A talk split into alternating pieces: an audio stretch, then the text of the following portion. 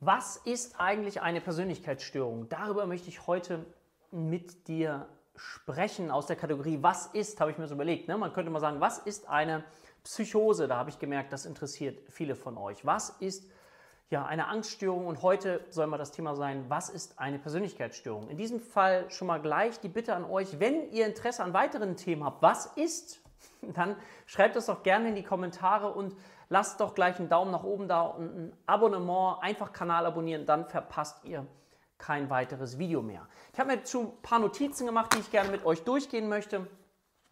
Und lass uns mal wieder ganz einfach versuchen einzusteigen. Wenn du möglicherweise dich für dieses Berufsbild Heilpraktikerin für Psychotherapie interessierst oder aber auch wenn du schon in der Ausbildung bist, wirst du irgendwann mal diesen Begriff Persönlichkeitsstörung hören oder du hast ihn sicherlich schon gehört. Ja, also Versuch mal als erstes kurz zu überlegen, woran denke ich? Was verbindest du damit mit dem Begriff Persönlichkeitsstörung? Der ist doch gestört. Wir sagen manchmal doch auch, der ist doch paranoid. Meint das aber Persönlichkeit in diesem Fall paranoid? Oder meint er vielleicht eher dann wieder das Thema Psychose, psychotisch? Also da siehst du schon, wow, man muss genau differenzieren. Und die meisten verbinden ja mit Persönlichkeitsstörungen so den Begriff Borderline-Persönlichkeitsstörung oder auch sowas wie narzisstische Persönlichkeitsstörung. Das ist doch ein Narzisst. Viele haben gesagt, Trump, das ist ja ein totaler Narzisst. Der Fußballspieler Ronaldo, der ist ja ein totaler Narzisst. Okay, das heißt, das impliziert ja bestimmte Bilder in uns. Ja, und Fachlichkeit zeichnet sich dadurch aus, dass man das dann mal einzeln auseinander nimmt und sich genau anschaut, was verbirgt sich denn hinter so einem Begriff, hinter ja so einem ganzen Gebilde eigentlich, damit ich da zukünftig auch nicht mehr alltagspsychologisch drüber sprechen muss, sondern dass es sich einreiht in fachliche Fundiertheit. Ich kann das hier natürlich nur in diesen Videos komplex reduziert darstellen. Also wenn dich das Thema tiefer interessiert und du viel mehr Wissen haben möchtest, dann lade ich dich ein. Schau mal unten in die Beschreibung, da kannst du dir ein Webinar von mir angucken über das Berufsbild Traumberuf Heilpraktikerin für Psychotherapie. Kannst auf unseren Internetseiten mal gucken, ob dich das Thema interessiert und ob du Lust hast, da ein bisschen mehr zu lernen drüber. Okay, also Persönlichkeit. Was macht eine Persönlichkeit aus? Was würdest du sagen? Manche verbinden den Begriff Charakter auch noch so damit. Wie kann ich mir das vorstellen? Und mh, mm, ich möchte gerne kurz so ein bisschen, vielleicht kennst du das auch, dass wenn du jetzt mit deiner Frau oder deinem Mann zusammenlebst, ja, kennst du das auch, dass eigentlich in dem Zusammenleben es doch eigentlich so ist, wenn wir ganz ehrlich sind, wenn unser Gegenüber sich doch noch ein bisschen verändern würde, dann wäre es doch leichter, oder? Also ich bräuchte mich, also ich bin schon ganz okay, so wie ich bin, aber das Gegenüber, meine Frau oder mein Mann, mein Partner, ja, wenn der sich verändern würde, dann würde es uns auch besser gehen. Und dann kommt so das Prinzip Hoffnung hinein, ja, Hoffnung in, in Paarbeziehungen. Das wäre nochmal ein eigenes Video zum Thema Paarberatung, Paarbeziehung. Aber das verdeutlicht so ein bisschen so das Thema schon, dass wir biblisch gesprochen, wir sehen den Splitter im Auge des anderen, aber unseren eigenen Balken, den können wir irgendwie nicht sehen. Das bedeutet, dass Menschen, und ich komme gleich dazu, wie das definiert wird, die an einer Persönlichkeitsstörung leiden, das ist eine Abweichung von der Norm, eine deutliche Abweichung vom Normalen, natürlich das selber auch gar nicht so wahrnehmen in erster Linie. Die spüren das dann anhand der Reaktion der anderen. Aber eine Sache, die du vielleicht schon mal so mitnehmen kannst, ist, dass erstmal in erster Linie nicht ich das Problem habe, wenn ich an eine Persönlichkeitsstörung denke, sondern mein Gegenüber. Und seien wir doch ehrlich, bei uns ist das doch auch nicht anders. Ja? Also mit diesem Beispiel, dass ich mein Gegenüber gerne verändern möchte und dass der doch bitte sich ändern möge, ist es doch ähnlich in uns angelegt. Deswegen erzähle ich das so, weil ich so gerne Werbung dafür machen möchte, wenn wir uns in Störungsbilder hineinversetzen möchten, dann suche ich immer auch das Ressourcenorientierte. Was kann ich davon lernen? Wie kann ich das lernen? Und wo kann ich mich eben auch damit verbinden, dass ich nicht so, ich sag mal, arrogant daherkomme und sage, ja, da drüben, du, ja, bei dir ist das Problem. Und dann finde ich, dann fehlt was, dann fehlt eine Verbindung zu einem Menschen. Weil auch diese tief verwurzelten Charaktereigenschaften, die eine Persönlichkeitsstörung eben zeigen kann, eben auch ganz spannende Phänomene beinhalten. Und von denen kann ich was lernen. Aus meiner Sicht. Ich versuche immer lernender zu bleiben, auch als Gegenüber. Das möchte ich, dazu möchte ich einen Forscher und Lernender zu bleiben. So. Und jetzt ist es ja trotzdem wichtig, dass wir einmal versuchen zu unterscheiden zwischen Persönlichkeit und einer Persönlichkeitsstörung, also einer Abweichung einer Norm. Also das Erste, wo wir uns fragen können, wo steht denn überhaupt so etwas und was verbinde ich denn überhaupt damit? Also ich habe hier mal das ICD-10, irgendwann das ICD-11 mitgebracht, also das Klassifikationssystem. Dort gibt es ein Kapitel F, im ICD-10 das Kapitel F6 und dort steht etwas über Persönlichkeitsstörungen drin. So, ich gebe dir auch mal eine Definition, damit wir gleich so ein bisschen wieder Fundiertheit hier zeigen können, die lese ich aber jetzt ab. Ähm, also Persönlichkeit, also im psychiatrisch-psychotherapeutischen Sprachgebrauch definieren wir Persönlichkeit zunächst als die Summe aller psychischen Eigenschaften und Verhaltensbereitschaften, die dem Einzelnen seine eigentümliche und unverwechselbare Individualität verleihen, enthalten in Aspekten des Wahrnehmens, Denkens, Fühlen Wollens und der Beziehungsgestaltung. Wow, das ist doch schon mal eine Definition. Also Summe aller psychischen Eigenschaften und auch Verhaltensbereitschaften. Also wie verhalte ich mich gegenüber anderen Menschen? Das spielt bei Persönlichkeitsstörungen natürlich auch eine Rolle, weil ich mich eben abweichend von der Norm verhalte und auch psychische Eigenschaften habe, die sich dann eben zeigen in, in Sprache, ja, in Denken, in meinen Gefühlen. Das will ich dir kurz nämlich auch noch näher bringen. Also, jetzt gehen wir, Persönlichkeit habe ich ganz kurz versucht begreifbar zu machen. Ich mache es wieder jetzt mit eigenen Worten. Manchmal hilft uns ja auch die Negativdefinition. Wann sprechen wir von einer Störung? Eine Störung, Persönlichkeitsstörung, ist dann gegeben, wenn bestimmte Abweichungen vorliegen. Und zwar Abweichungen in bestimmten Bereichen. Zum Beispiel in den Kognitionen. Was ist denn eine Kognition? Also einfach gesprochen in der Wahrnehmung und Interpretation von Dingen, Menschen und Ereignissen. Was meine ich damit? Kognition, hm, Wahrnehmung und Interpretation. Also stell dir mal vor, du hast das Gefühl, und das ist jetzt wieder die Wahrnehmung, dass die anderen dir nicht genügend Aufmerksamkeit schenken. Ja, das ist deine Wahrnehmung und auch deine Interpretation. Wenn du jetzt zum Beispiel ein narzisstisches Muster in dir tragen würdest, oder ich spreche gleich auch noch über eine sogenannte histrionische Persönlichkeit, oder wenn du das Gefühl hast, die anderen sind gegen dich, und wenn du alles darauf hineininterpretierst, dann erzeugt das natürlich ein inneres Bild, auch über die Welt, wie die Welt ist. Und wir nehmen ja alle die Welt nicht objektiv wahr, sondern immer nur durch unsere innere Bilderwelt. Zeigt immer wieder selektive Wahrnehmung, eins meiner liebsten Forschungsmöglichkeiten, ähm, wie man darüber sich ein bisschen besser klar werden kann, ist das Thema selektiven Wahrnehmung. Ja? Oder Self-Fulfilling Prophecy, sich selbst erfüllende Prophezeiung. Aber das führt ein bisschen zu tief. Also Kognition, die Wahrnehmung, wie nehme ich die Dinge wahr?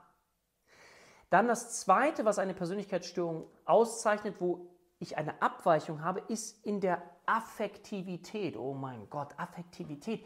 Was bedeutet das? Das ist die Stimmung und auch die Variationsbreite meiner Stimmung, die Intensität und wie angemessen das ist. Stell dir vor, durch meine Kognition, durch die Wahrnehmung dessen, dass ich eigentlich wichtig sein müsste und viel mehr Aufmerksamkeit bekommen müsste, das ist meine Interpretation, bekomme ich jetzt im Bereich der Affektivität, der Stimmung, der Gefühlslage, der Variationsbreite, dass ich wütend werde, dass ich überproportional Wut zum Beispiel ausdrücke. Aggressivität, das sind nur Beispiele, ja? Beispiele. So. Aha, Es zeigt sich durch eine übergeordnete Kognition, die zu krass sind, sage ich mal, und durch die Affektivität, die Stimmung zu intensiv beispielsweise. Das sind so zwei Aspekte. Dann die Impulskontrolle. Impulskontrolle, dass ich zum Beispiel etwas kaputt machen muss oder dass ich mich selbst verletze. Ich habe diese Impulse der Aggressivität, der Wut oder was auch immer nicht unter Kontrolle. Das ist auch ein Merkmal oder kann ein Merkmal sein. Oder auch eben als viertes der Umgang, der zwischenmenschliche Umgang mit anderen Menschen kann dadurch auch beeinträchtigt sein. Nachvollziehbar? Ja? Und dann ist die Frage, wann sprechen wir von einer Persönlichkeitsstörung? Und wir sagen immer so, frühe Adoleszenz, also frühes Erwachsenenalter. Wir bemühen uns darum, im Menschen oder Kinder noch nicht mit einer Persönlichkeitsstörung zu beheften, sondern wir sprechen dann höchstens von einer Akzentuierung.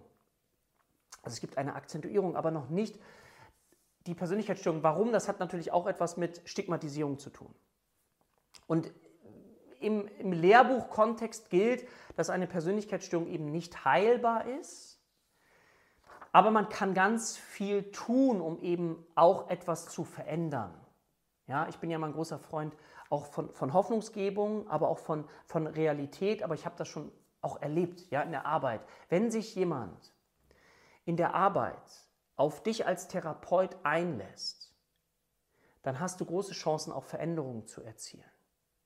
In der Therapie mit Menschen, die an einer Persönlichkeitsstörung leiden, gilt immer der Grundsatz, erst Vertrauensaufbau und dann Konfrontation. Warum? Du brauchst ein ganz, ganz hohes Vertrauensverhältnis, weil stell dir vor, wenn dir jemand etwas sagt, dann glaubst du das doch nur und lässt dich darauf ein, wenn du ganz viel Vertrauen hast. Wenn du noch anderer Meinung dazu bist, dann ist das doch ganz, ganz schwer. Dann brauchst du einen Gegenüber, dem du ganz, ganz viel Vertrauen schenkst, wenn der dir sagt, pass mal auf, das wirkt jetzt wirklich so und so. Du, hast, du, hast du das bemerkt? Hast du das bemerkt? Nee, ich habe das nicht. Ja, aber das wirkt so und so. Okay? Und dann kann man anfangen zu arbeiten. Okay? Und ich will dir ganz kurz noch ein Beispiel geben, damit du das nachvollziehbarer bekommst, am Beispiel einer histrionischen Persönlichkeit. Ja, stell dir vor, in eine Praxis kommt eine Frau, die eben an einer histrionischen Persönlichkeitsstörung leidet und, und die ist äußerlich sehr gut gekleidet, achtet adrett auf ihr Äußeres, auch sexy gekleidet, ja, mit Ausschnitt und sehr zurechtgemacht. Und sie sagt dir aber im Gespräch, ja, sorry, ich hatte heute nicht so richtig die Zeit, mich zurechtzumachen. Und du denkst innerlich, hm, das ist ja, das ist ja komisch. So.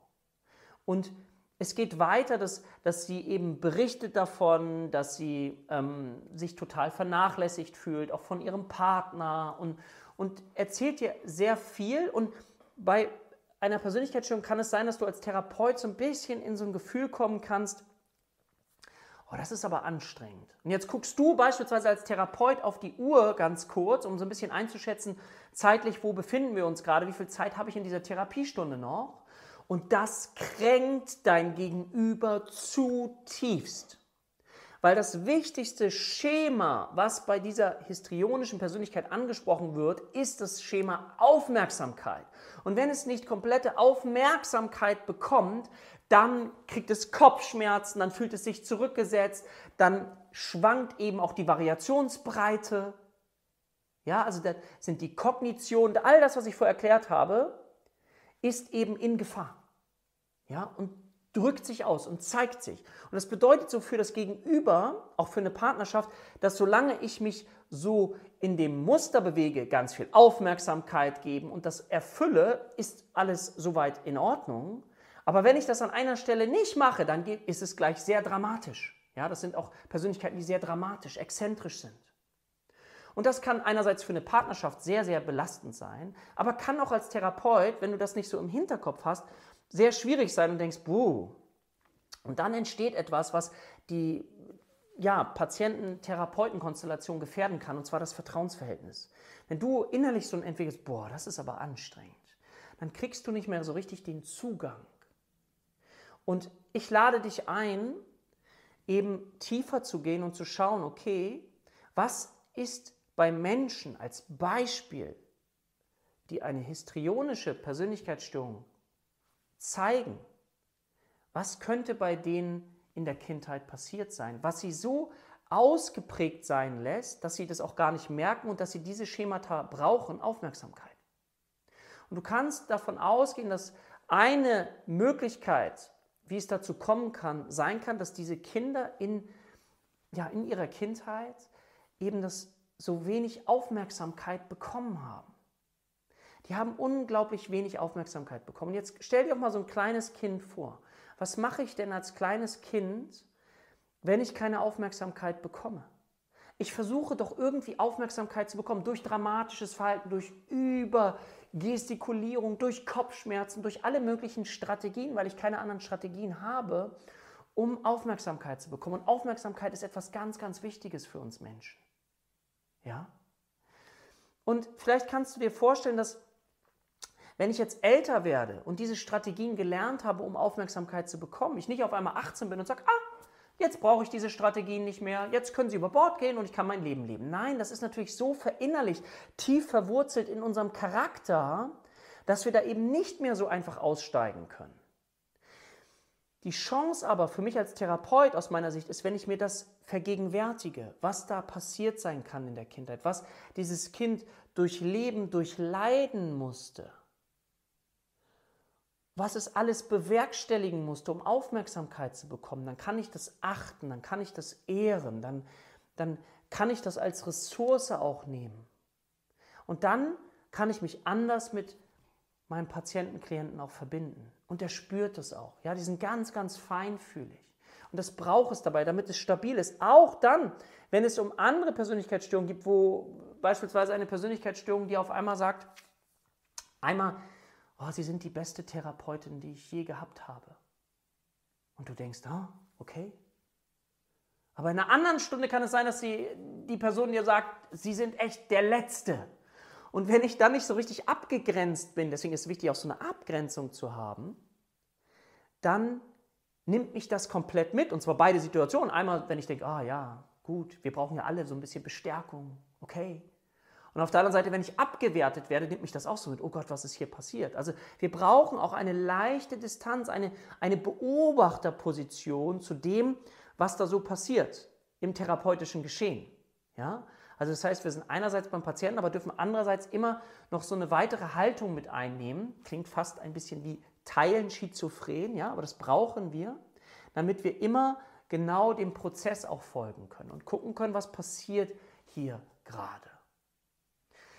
So, das war sehr komplex reduziert, eine Reise durch die Persönlichkeitsstörung. Ich hoffe trotzdem, dass du mir folgen konntest, mir kommen dann immer auch weitere große Ideen dazu. Wenn dich das Thema interessiert und du dich gerne mit uns verbinden möchtest, dann lade ich dich ein, guck unten in die Beschreibung, geh auf unsere Homepage, guck dir das Webinar an, ob dich das Bild interessiert, dann erfährst du in unserer Ausbildung ganz, ganz viel mehr darüber. Ich habe sehr viele Videos auch gemacht, Unterrichte, wo es um dieses spannende Thema der Persönlichkeit geht, der Persönlichkeitsstörung. Und ich finde, und das soll mein Abschlusswort sein, wir dürfen auch immer mit uns selber uns einbeziehen und vielleicht kannst du auch mal in deiner Partnerschaft oder mit anderen Menschen die Erfahrung machen und sie auch mal fragen, Mensch, was denkst du, ist bei mir so ein bisschen besonders? Oder wo denkst du, das ist doch auch ein bisschen übertrieben? Und so kann man auch im alltäglichen, im alltagspsychologischen Bereich so ein bisschen auch mit Humor daran gehen und das nehmen. Und du merkst vielleicht, und das ist die Übung daran, wie du so ein bisschen Abwehrhaltung auch dazu bekommst. Wenn es dich emotionalisiert, dann sind wir so ein bisschen mit Abwehrhaltung. Ah, der sieht das so, ah, wir spüren das auch so ein bisschen an, aber irgendwie, ach nee, so. Und dann kriegst du ein Gefühl dafür, wie es ist, eben auch mit diesen Patienten zu arbeiten. Und dafür finde ich es wichtig, dass du selber auch dieses Gefühl so ein bisschen in dir erzeugen darfst. Ja? Okay, in diesem Sinne wünsche ich dir eine schöne Zeit. Ich freue mich auf das nächste Video mit dir und sage für heute Tschüss, dein Dirk.